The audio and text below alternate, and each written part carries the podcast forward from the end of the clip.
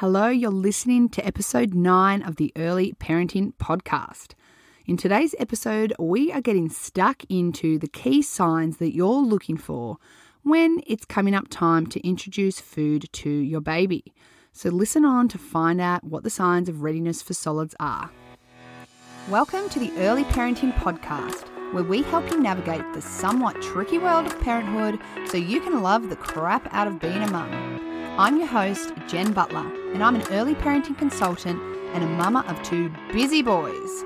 Join me as I explore all things early parenting and deliver them to you in toddler friendly, bite sized lessons. Because let's be honest, the toddler is probably smothering pseudo cream on the wall as we speak. I'll be dropping my hottest tips on baby and toddler sleep, feeding, boobs, behaviour, and so much more. Are you ready to find your flow in motherhood? Let's dive in.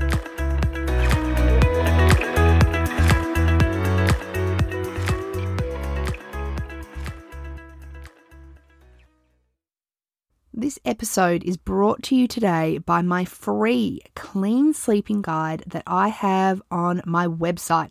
You can access this baby at www.jenniferbutler.com.au. Now, guys, this guide is the first step I take parents through when I'm looking to help them improve their baby or toddler's sleep. You are literally getting free access to the first pillar of my triple C approach that I use to improve baby and toddler sleep. So head on over and download yourself a copy today. jenniferbutler.com.au forward slash clean dash sleeping. Okay, let's get into today's episode. Okay, let's talk about signs of readiness for food. So, number one, your baby is between four to six months of age. We don't want to introduce foods to babies younger than four months. And often I hear mums saying to me that they want to start giving food because their baby seemed keen, or they think they're hungry because they're not sleeping through the night. Your baby isn't ready to digest food prior to the age of four months. And in my opinion, and in my observation, lots of babies it's actually happening that signs of readiness are happening closer to six months. Giving food to a baby that doesn't have the digestive enzymes to break down the food is a recipe for disaster and it can actually cause more issues with their sleep, with their behavior, and their growth than thinking that introducing foods is going to help all of the above. So, waiting for between four to six months of age and try not to exceed, on the other hand, six months because we want babies to start having complementary foods around six months of age so that they can begin to work towards family foods and independent eating and because for a breastfed baby, certain nutrients, such as iron, are low in breast milk. And so babies need to start getting those food sources and those nutrients through food sources once they hit six months. Sign number two your baby can hold their head steady while sitting. So, what this means is your baby is able to be sitting supported and be able to hold their neck high without it tucking into their chin, independent of any other support. Because you could imagine the trying to swallow when a baby has their chin tucked into their chest is really quite dangerous and it's going to prevent them being able to swallow effectively and can in fact lead to choking. So we want babies to be able to sit up tall so that they're best able to swallow and then digest their food. Sign number three your baby is eyeing or reaching for your food.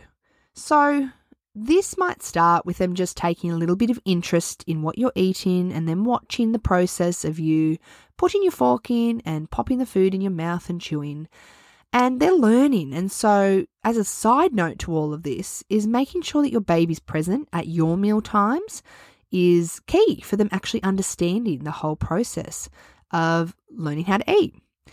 When your baby gets to the point that they are trying to reach out and grab your sandwich off your hands, that is a surefire sign that they are ready to rock and roll with food. Sign number four your baby opens wide at the sight of a spoon coming. So, again, a great sign of readiness is if they have shown keenness and you actually go to offer them a spoonful of something that you're eating and they happily open their mouth. That is definitely a sign that they are keen to get started on food and it would absolutely be a great time in combination with the other signs to get started on offering some foods and last but not least, your baby is not purposefully sticking out their tongue. So, this is sometimes a trickier one to observe because sometimes it's not until you try and offer food that you notice the tongue thrust reflex. So, this reflex is literally, as the name says, when something's put in their mouth, their your baby will naturally poke their tongue out as a reflex. And so you can imagine that if you're trying to offer food, what this is going to look like is them perhaps taking it in their mouth and then just poking out their tongue and spitting out the food.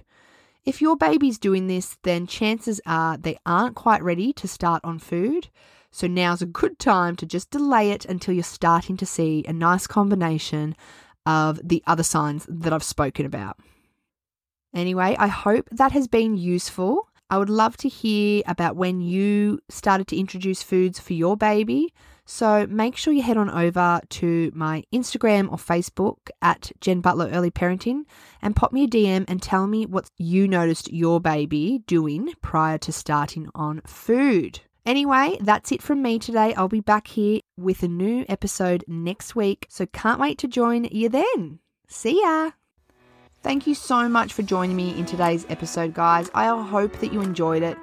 If you did, please head on over to your podcast streaming app, whether that's Apple or Spotify, and leave me a review. I want this podcast to get to as many ears as possible so that other mums who might be having the same questions as you can find a little bit of information to help their parenting journey along.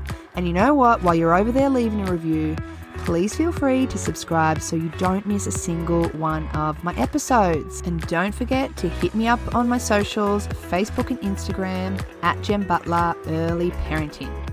Can't wait to bring you your next episode. I'll see you back here again then.